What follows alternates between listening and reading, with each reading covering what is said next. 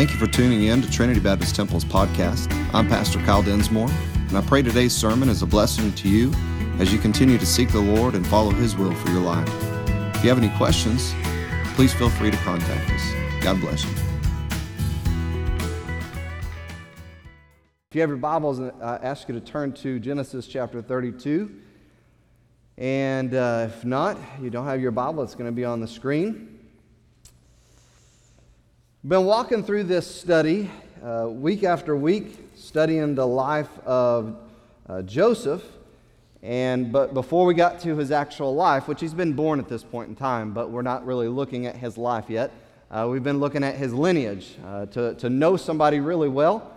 I think that you have to kind of know where they came from. That's why when we talk to people and meet people, we ask them what they do and where they're from and, and kind of get an idea of, of, of the, uh, the context of, of the person that we're uh, encountering. And so uh, that's what we're trying to do with Joseph and look at his life. Uh, so we're going back and looking at his lineage. Jacob is his father, and that's kind of who we've been focusing on and getting our lessons for, for the most part along the way. Uh, last week we saw the struggle that Jacob had with God that resulted in two things a name change and his walk was changed. And uh, in this, we saw the first lesson of uh, what would be two important lessons in this, I believe. The first lesson was that we should strive for the spiritual. Again, that was the point last week. And I want to make this point import, uh, reemphasize this week that the striving for the spiritual isn't just about us. Because I know sometimes we can get in our life to where we think if, well, if I just get right with God, then everything will get right in my life. Well, that, in essence, that's true, but a lot of times we're having a fleshly or worldly take on that. We think that if I get right with God, then all of my health, all of my wealth, and all of everything else will come along with it. And that's not necessarily right. Uh, it, it, when we get right with God, all things are right. But we should be striving for the spiritual, as we saw last week, because that's what is of true value. Um, again, not only is this important for our life, but it's also an example for the generations to come. Uh, we've got lots of kids. We've got a great children's ministry here, great youth ministry here, and lots of kids, excuse me, are being raised in the church, and, and this is awesome. But we also have kids that are, that are visiting the church that, that show up week after week. And so our lives that we live at uh, church, that we live outside of church, serve as an example for those kids and for those teenagers, for the generations to come.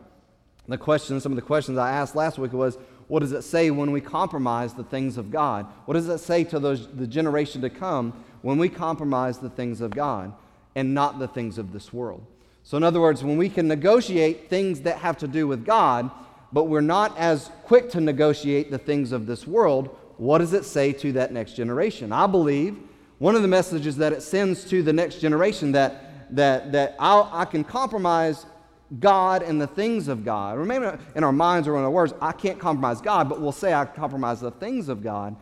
When I, not, when I won't compromise as quickly or easily the things of this world, what I believe one of the things it says is that you can set aside things that have to do with God, but not the things that have to do with the world because the things of this world matter more. That's what I believe it says. I believe when we say I, I, I can negotiate because it's on the weekend, because it has to do with this, because it has to do with that. I can negotiate the things with God, uh, or the things of God, but not the things of this world. Again, I believe it says to that next generation that there's this lie that they can buy that says the things of this world matters more than the things above. And I think that's a large portion of what happens, even it has been happening generation after generation in the church. Amen. We see a, a weakened church even in America today because of that.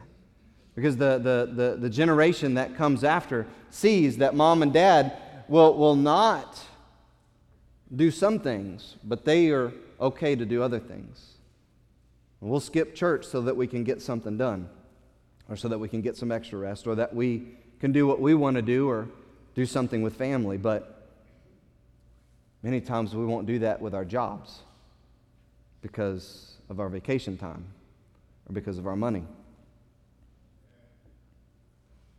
The question that comes to mind when we realize this is what then or who then has our heart? I know that's a really sobering way to start a, a service, but we should be striving for spiritual things. We are the people of God. If the people of God are not striving after spiritual things, then what hope is there? What hope is there for the next generation if we're not the people that says we will not compromise the things of God? Then what hope is there for the future? I, I would say not much. I mean, unless you have those, as I've talked about even in the past, unless you have those, those kids or those teenagers that, even despite the example they have before them, even regardless of the spiritual influence they have, they have this personal relationship with Christ themselves, and they determine that they will not compromise the things of God. Unless that happens, then there is no hope.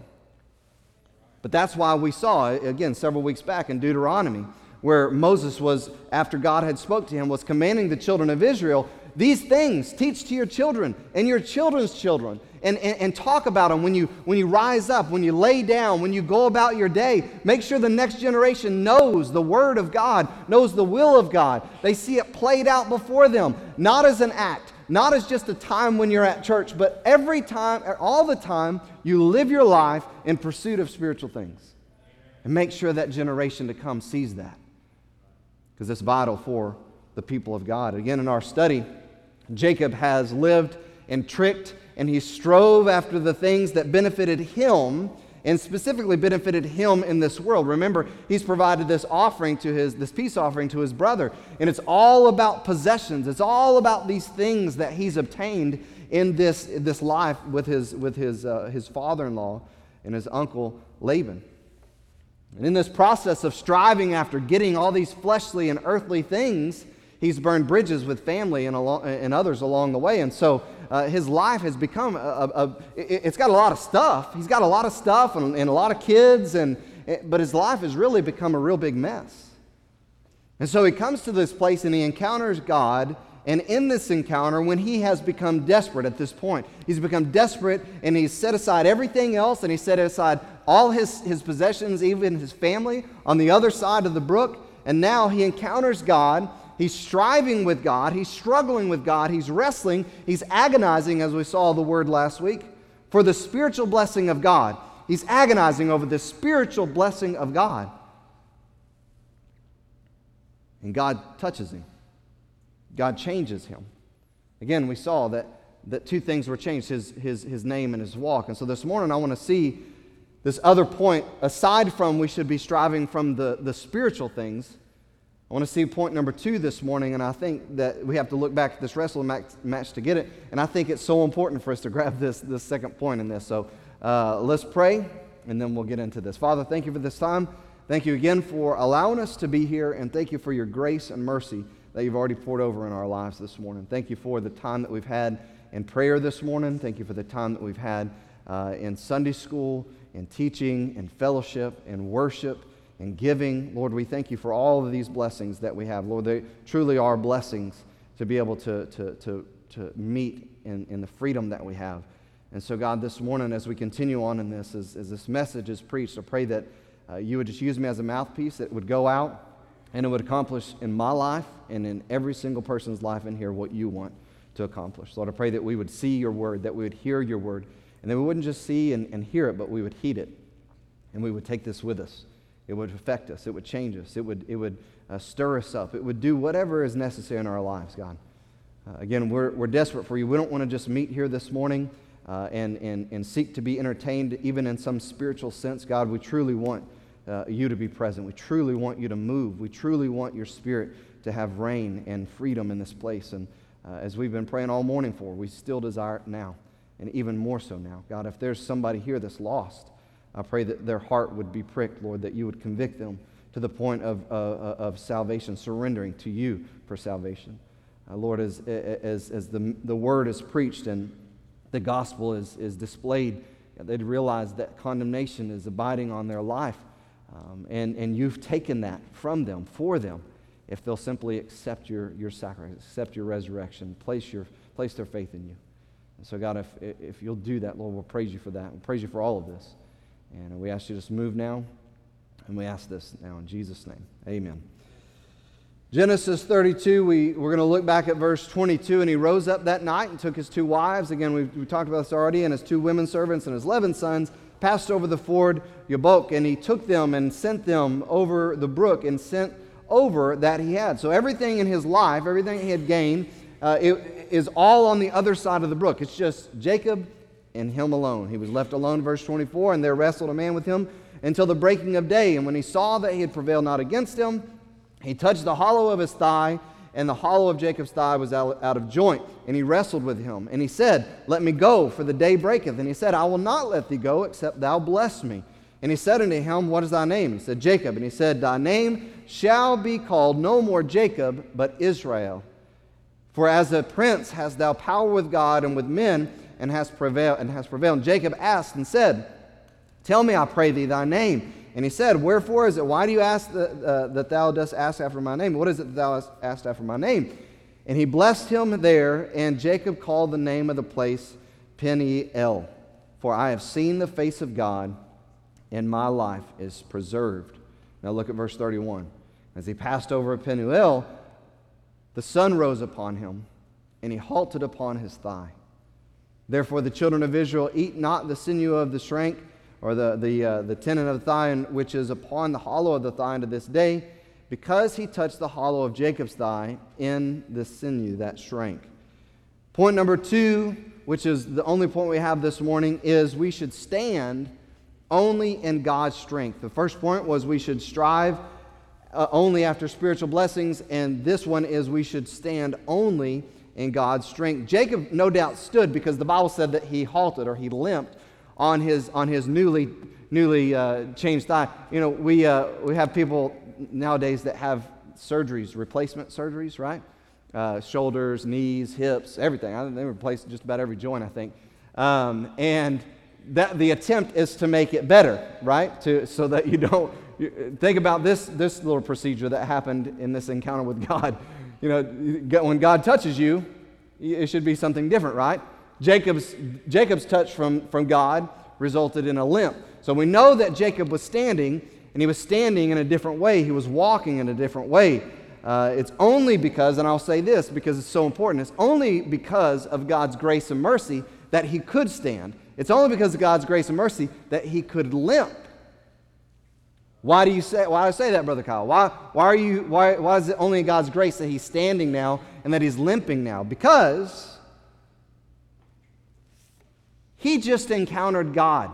He just God just touched his thigh. God, the Almighty God, could have destroyed him.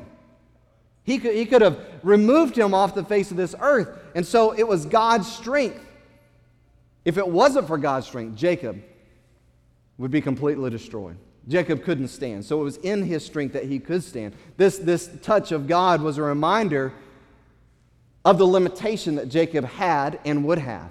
This, this touch that he would have, this limp that he had, this different walk, this different life. And again, so when we look at what, how this applies to us, only standing in God's strength, we have to understand some things. I think the first thing we need to understand is this that we've got to willingly bow ourselves. We have got to make the choice to bow ourselves, to yield ourselves, to humble ourselves. We've got to make the decision to submit ourselves to God and to not rely on our own wisdom, on our own wit, on our own strength, but in God's alone. This, this should be a reminder for us that, that Jacob, in his limitations and in his changed walk and all these things, that we, again, he encountered God and this is what happened to him. We should make that choice ourselves willingly willingly submitting to God, willingly yielding to Him. See, two major changes happened in Jacob's life, as I've already mentioned. The first was that his walk was changed, the second was that his name was changed.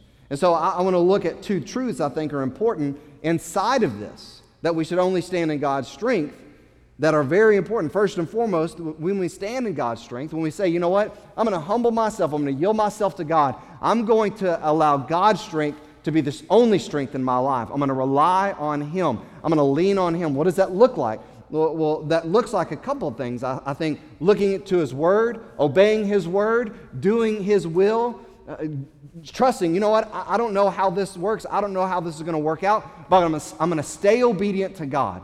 I'm going to stay trusting in God. That's relying on God's strength. That's standing in God's strength. Everybody else seems to be doing this, but I'm going to do what God says. That's standing in God's strength. But I don't feel like it. It's hard. It's difficult. Again, I love that song that Miss Tiffany sang, When Everything Falls Apart, Praise His Name. You know what? Hey, when, when it gets really hard, choose God still. Choose to stand in God's strength. But when we do stand in God's strength, I think, I think some things are, are reflective of that. First thing is, similar to Jacob, our walk reflects that. Our walk reflects that. When we stand in God's strength, it's noticeable. Just as Jacob being touched by God and now having a different walk, it was noticeable that he had experienced the hand of God. It was noticeable that he had encountered God, that he wrestled with God, that God had touched him, and that the only reason he was standing, again, versus being destroyed by God, was because God did that work in his life. And again, similarly, when we say, I'm going to stand in God's strength, I'm going to do it God's way, our walk reflects that. Jacob's limp, this change in his walk, for the rest of his days would be a constant reminder that it's only in full dependence of God that true blessings can be experienced. See, he had, he had gathered a whole bunch of stuff in his life at this point in time, but it wasn't until this encounter, it wasn't until this walk change, it wasn't until his reliance upon God that these spiritual blessings, that the true blessings of God, and not only that, but the understanding of God's true grace would flood his life. When, when, when he says, you know what, I'm going to do it God's way, I'm going to trust God regardless of how I feel, regardless of things, I'm going to strive after spiritual things alone, I'm, I'm going to stand in God's strength. His walk was different, and I believe when that changes and when that is the difference in our life, that we can truly understand God's grace as best as possible, best humanly possible. But not only would it serve a, a, as a reminder for Jacob for the rest of his days, but it, this is the amazing thing. It would also serve as a reminder for the nation to come. Again, we just read the scripture that the, the nation of Israel, the children of Israel, wouldn't eat the tendon of the thigh from that point forward because of this. The limp, the limitations, the loss, the change, the hindrances that he would face. You know, maybe before this point, Jacob, maybe even as an older man, could, could run and, and could, could play with some of his kids in a different way, but his life would be a little bit different after this point. So these changes in his life would serve as a perpetual reminder of the humility, the humbleness that's needed every single day, of the source of true blessings being God. And again, the grace and the sparing mercy that abided in his life every day. Every time Jacob got up and would, would, get out of his bed and begin to walk, and, and there goes that limp again. It, it would be a reminder that what he deserved was death. What, what he deserved was God, as, as, as he wrestled, that, that God could have destroyed him, and God spared him in his mercy and his grace, and God gave him spiritual blessings that he didn't deserve. It would be a reminder every day that he took that step and he limped, he was limited, he, he struggled, he, he couldn't do what he once did. Every day he did that, it would be a reminder of God's amazing grace and mercy.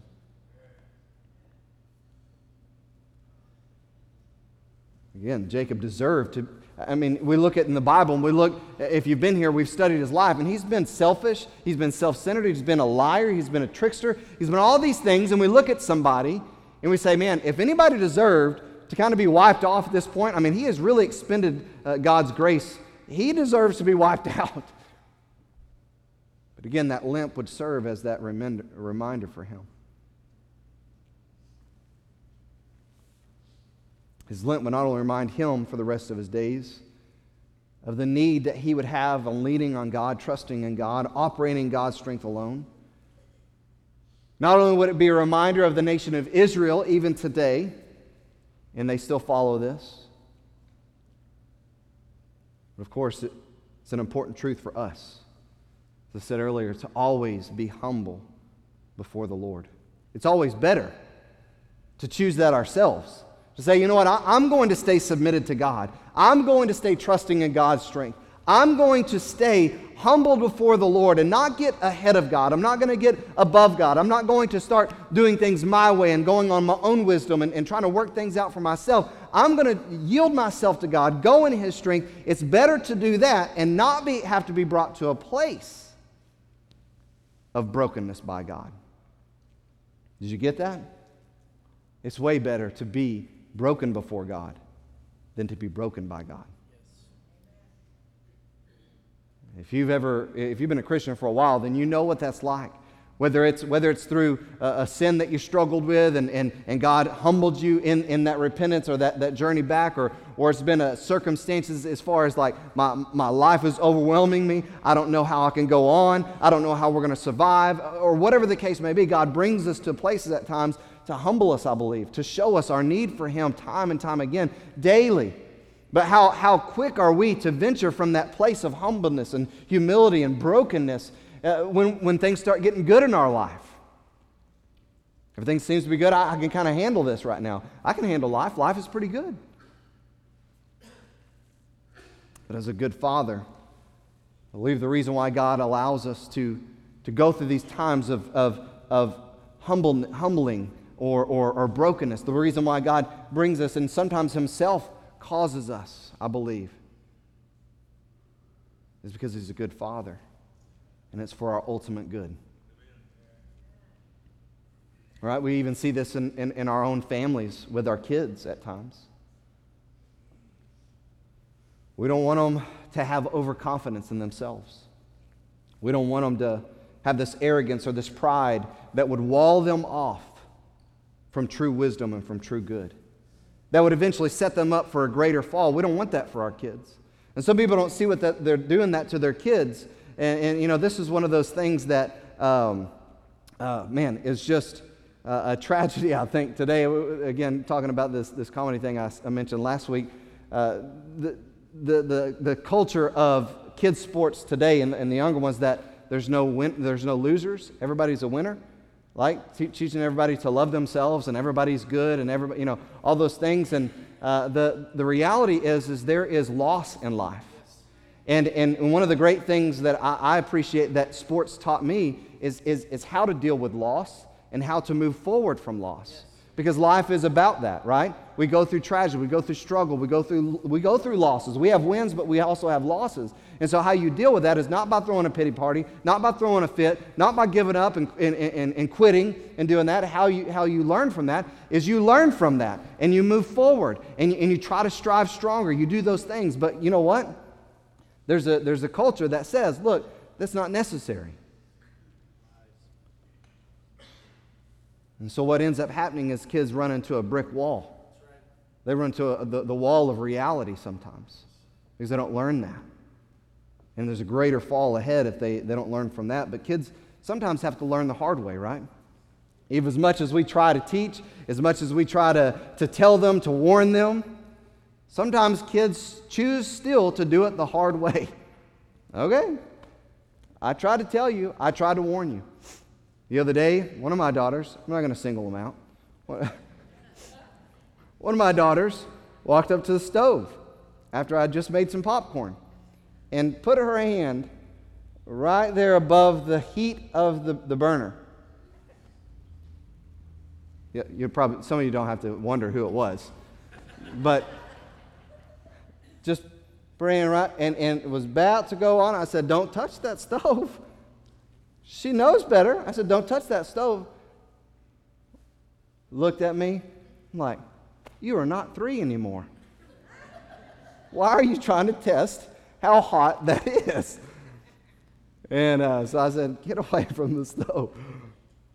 Sometimes kids choose to learn the hard way. I'm thankful she didn't touch the stove and, and, and learn the hard way there, but you know, she was, she was testing the line and testing how, how, how close she could get to the fire. But I want you to hear this this morning. I think you might know where I'm going. We as adults can be very similar. Even in our spiritual lives, we can hear the preacher preach about certain things. We can, talk, we can hear him talk about devotion. We can hear uh, the church, hey, this is what we're doing, seeking God with all of our hearts and, and striving together for the faith of the gospel, serving, being all in. We can, do, we can hear those things preached and taught, and then we can dismiss them.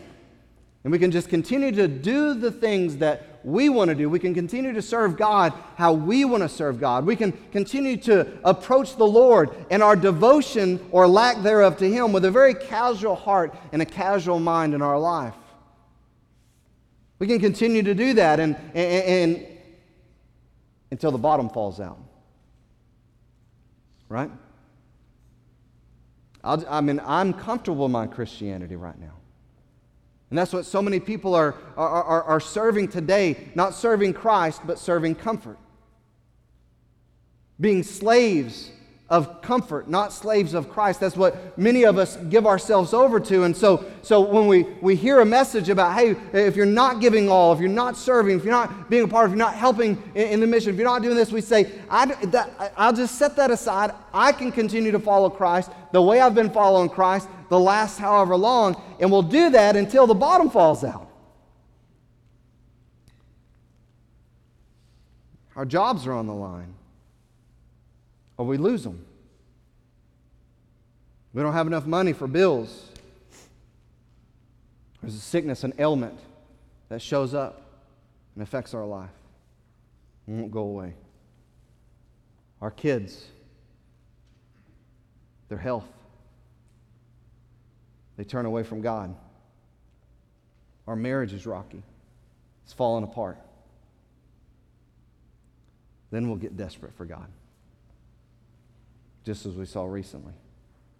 That's when we'll get serious. That's when our devotion will change. That's when we'll say, you know what, God, I have to have you. God, I need you to intervene. God, I need you to show up today. God, I need you to fix this. That's when we'll get desperate for God. Now that my comfort has been altered, now that what I want has been changed.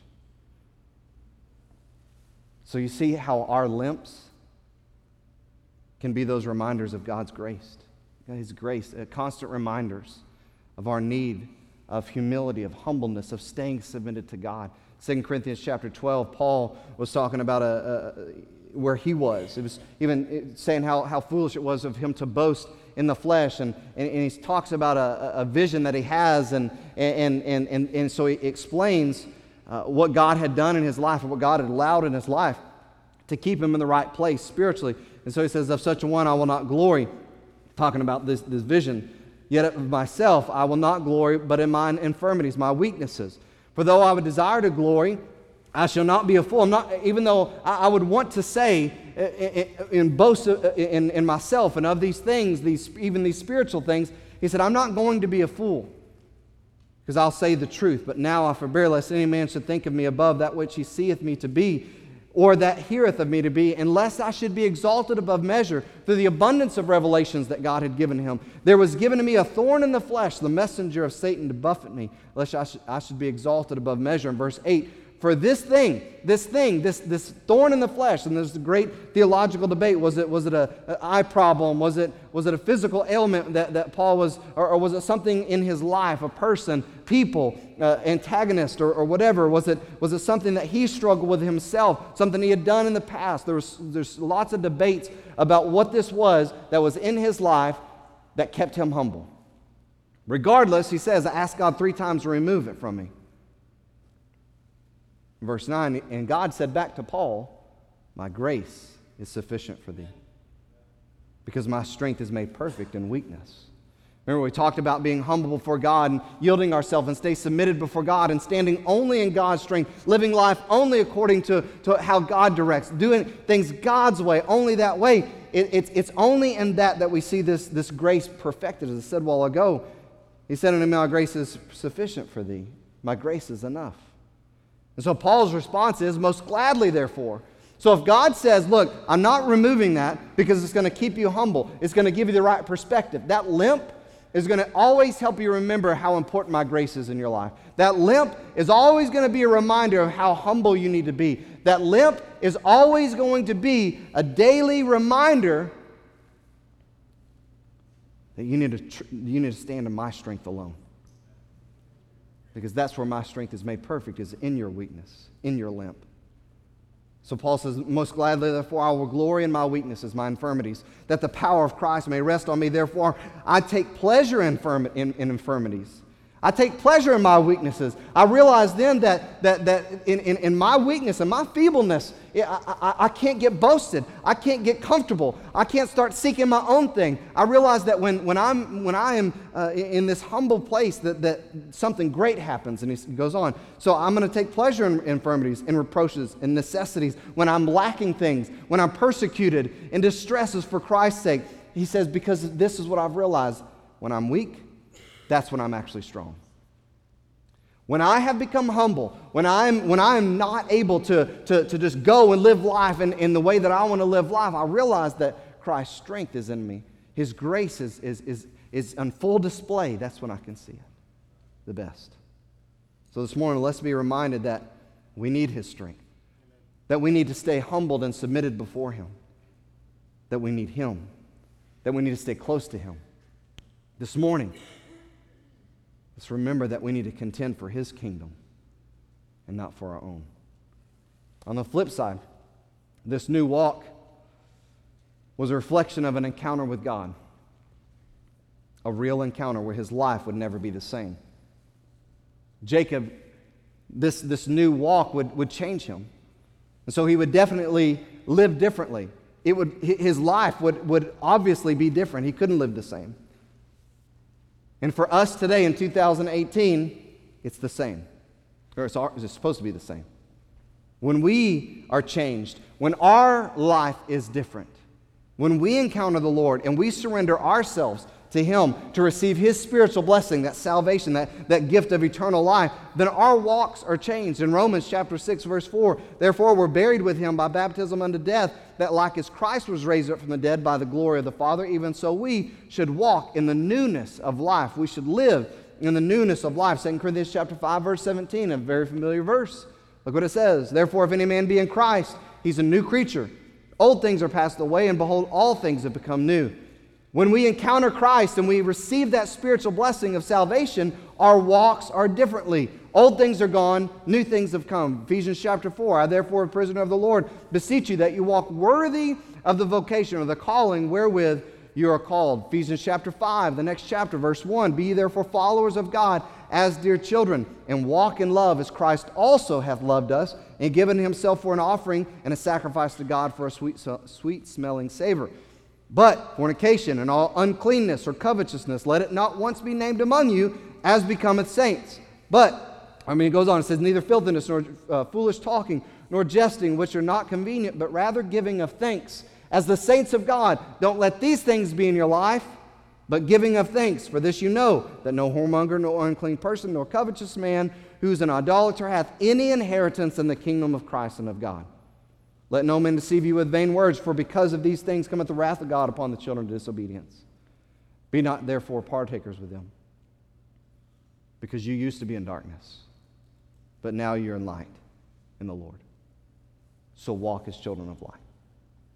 Now that you've encountered Christ, now that you have been touched by His hand, now that you receive this spiritual uh, life in the light, your walk should look like that. Your life should look like that. It shouldn't look like the world. People should obviously be able to tell a difference between the people of God and the people of, of, of the, the enemy. Right? Man, how, how crazy is it that the, the world sometimes can't determine whether the people of God are actually the people of God or they're still serving, working for the enemy? enemy. How, how hard is that for our military to, when they're in, in, in combat? You know, it, it, we have uniforms, we have, we have codes, there's, there's language, there's, there's communication, there's all kinds of things that help us to identify that we are on the same side. The people of God, our walks should be different from the walk of those who are in the world. And, and that happened in our life when we encountered Christ. There was a change. We, he said, you, you were sometimes in darkness. You used to live like that before, but now you're different. What, what, what judgment awaits the people of God who know that they should be walking in light? And they have people in their life that are in darkness. And they walk closer to the, the life of the people in darkness than they do as a child of light. And they keep those people in darkness. If you've got a friend or a family member and you're living more like they are and they're lost, maybe when you're around them, or know this. You may be the only light that they have. And if you're not being that light to them, then you're keeping them in darkness. Colossians chapter 1, I'm going to try to hurry, that you might walk worthy of the Lord unto all pleasing. You live your life in a way unto the Lord and all pleasing, be fruitful in every good work and increasing in the knowledge of God. But not only that, not only the limp and the walk would be reminded, but the name change itself, and that's letter B there in your notes. When we walk in God's strength, our name or our identity reflects that. When we encounter Christ in salvation, we receive a new name. And what's that new name when we, when we get saved? Christian. Christ follower. We're now associated, identified with Jesus Christ. He's our Lord, He's our Savior. We are a Christ follower. When we get saved, our life is no longer our own, but we follow Jesus Christ. But what's in a name? Why is it so, why is it so, why are names so important? As I said a while ago, it's in your notes, it's also an identity, right? That's why we have first names and last names. If we have more than one Bob in here, who? Bob who? What's his last name? And we identify, we can have that identity with that. That's why first that's why businesses have names, right? We can start naming, naming businesses that, that have products, and every single one of us, with, with schools, churches, they have names because they have identities. All have to do with that. It's important. A name, an identity is, is important to, to, to, because what do you represent? What do you stand for? Who are you? Proverbs chapter 22, verse 1 a good name is rather chosen than great riches. To have a good name, to have a good reputation, to, have, to, to, to be a person uh, that, that your name says, you know what? They're a Christian. That's way more important than great riches and loving favor rather than silver and gold. A recent conference that I went to a couple weeks ago, uh, Speaker Ed Stetzer said of uh, that we're supposed to be, you know, representatives. He was talking about 2 Corinthians chapter 5. I, I mentioned it a while ago um, that we're supposed to be representatives. We're ambassadors of Jesus' kingdom. And not only are we ambassadors, if, if we're ambassadors, what does that mean that our churches are? We're ambassadors of the kingdom of God, and so our churches are embassies for the kingdom of God. The question he asked, because it was in reference to the lost world around us, is Are we representing his name and his kingdom well? There's only one name given among men whereby we must be, must be saved, and that's the name of Jesus Christ. Are we representing that name well? Are we representing his kingdom well? When the lost world looks at us and they say, those people are Christ's followers because it's in every aspect of their life. They are completely devoted to Him. It's not just something they say they are and they show up on Sunday to go through some religious uh, ritual but it's every day of their life. They're completely devoted to Him. They're, they're, it's not just about the times that they gather, but they will not compromise the times they gather. It's not just about the sharing of, of what they believe is the only way to heaven, but they're always sharing about what the only way to heaven. They are fully devoted to their Lord. They're representatives. Can you imagine what we would do if the ambassadors for the United States of America were not fully devoted? They would be charged with treason. If, if, if, if they couldn't be uh, entrusted, well, first of all, they wouldn't be in that position. But they're to represent the whole nation in a foreign country. That's what we're supposed to be doing as Christians representing the kingdom. The Lord has been changing names for millennia and identities for a long time. Abram was changed from Abram to Abraham. In our study, Jacob changed to Israel. Simon, his name was changed to Peter. Even the Apostle Paul, his name was Saul of Tarsus. And with that, there was an identity, there was a reputation, there was something that was known about him. Uh, again, Saul of Tarsus, he was known for his violence and his persecution, his killing of the church of Christians. Acts chapter 9, when Saul was come to Jerusalem, he essayed to join himself to the disciples. You know what happens? The disciples were greatly afraid. They thought that Saul was coming, and because of his name, because of his reputation, because of his identity, that he was going to come, and they had to fear their, their freedom or even fear their lives. But Barnabas took him and brought him to the apostles and explained listen, he's saved now, he's a believer, he's preached in Damascus. And so they eventually received him. In his letters, Paul would write, an apostle, Paul, not Saul of Tarsus, Paul, an apostle of Jesus Christ. His name, his identity was changed after he encountered Jesus Christ. Colossians chapter 3. So for us, if you then be risen with Christ, seek those things which are above, where Christ sitteth on the right hand of God. Set your affections, set your mind, your thoughts on things above, not on things of the earth. Why? Because you're dead and your life is hid with Christ in God. That's why. You're no longer your own. You are now in Christ. Your life is hid in Christ with God, or with Christ and God. Even though we see in Scripture God changes names and identities, we don't necessarily have a specific purpose. But when we look at these, these name changes and we look at these identity changes, we realize they seem to redirect the person, they seem to redirect the purpose. And even in this case, not just a person, but a nation. Jacob's new name would remind him and others of this fight in which he had to overcome. These words were full of hope to the Israelites. From Jacob, supplanter, trickster. It, it, his name carried this, this idea of selfishness, untrustworthy, uh, not, uh, all these things. This is what his former name was to Israel, which meant having power with God. Think about that name change. To go from supplanter, trickster, uh, all these things, this is your name. You're no longer going to be known as that. You're no longer going to be identified as that. Your name is no longer this. You are going to be Israel, power with God. What an amazing name change. And so, for us today, when we look at that and think about this, we place our faith in Christ.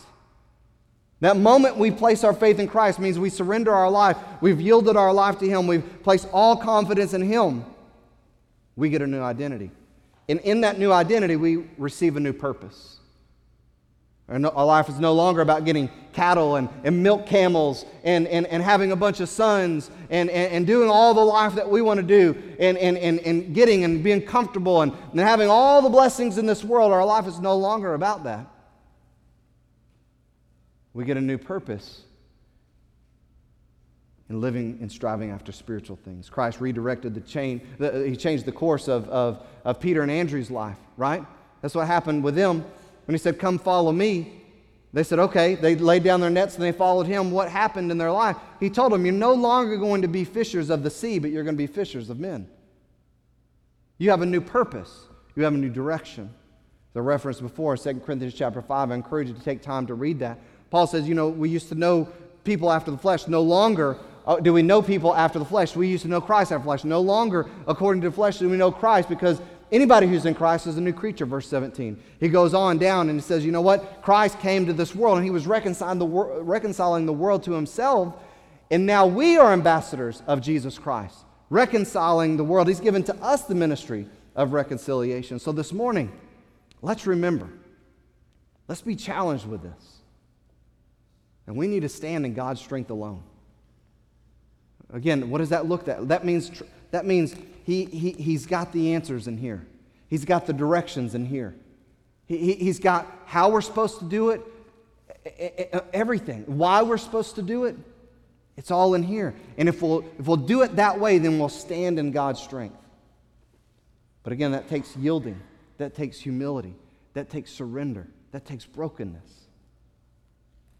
When we stand in God's strength, again, when we do it God's way, our lives will reflect that. It'll be very clearly those people are different than the rest of everybody else.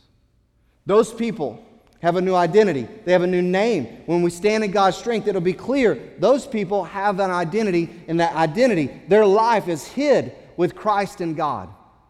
They are known as Christ followers, and their life reveals that. It's not just the name they carry around, it's who they are. Our own strength fails. Again, standing in God's strength will be seen these ways. I want to encourage you this morning if maybe you're at a place where you're just kind of doing what I said a while ago. You're kind of doing your own thing. I, I'm, I'm being a Christian the way that I'm comfortable being a Christian. I'm, I'm, I'm, doing, I'm doing the Christian life the way that I think I should do it. I want to encourage you to stop.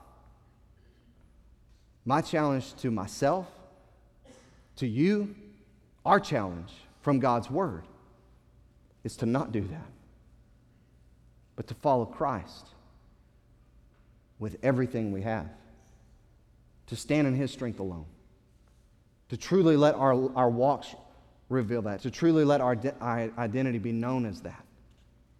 And so if you're, if you're doing, you say, you know what, uh, you said something while ago, Brother Kyle, listen, don't, don't negotiate the, the spiritual things. Don't negotiate the things of God in front of this next generation. Because they'll go, grow up and they'll have that lie in their life. It's okay to do that. And they'll miss so much. Some of them might even miss heaven. Let's get serious. Let's stand in God's strength alone. And I see the, the political unrest. We went out of town this weekend and this whole debacle in the, in the, in the Supreme Court. I'm, I'm just saying this there's a messy world out there. You don't have to look very far to see that. It, it's an absolute mess. Our nation is a mess. You know why? Because there's a lot of sinners. It's the church that doesn't need to be self righteous. It's, it's, it's the church that doesn't need to be thinking that we're better than we are. It's the church that needs to stay submitted to the Lord, that needs to stand in God's strength alone that needs to, to, to, to reveal to, to the, all the, the, the lost that are in darkness that we're the children of light because we're walking as children of light. We don't have to walk next to, uh, to sinners and live like sinners for them to say, you know what? I like you. You go to church? I'll go to church too. No, we need to walk with this hope and this trust in Christ, regardless of what we go through, regardless how messy it is, regardless how ugly it is. We need to have our strength in Christ alone so that when those are in darkness and in hopelessness see our life like that, they say, You have something I don't have. Every time something happens, it feels like the bottom, but you seem to continue steady on. Why?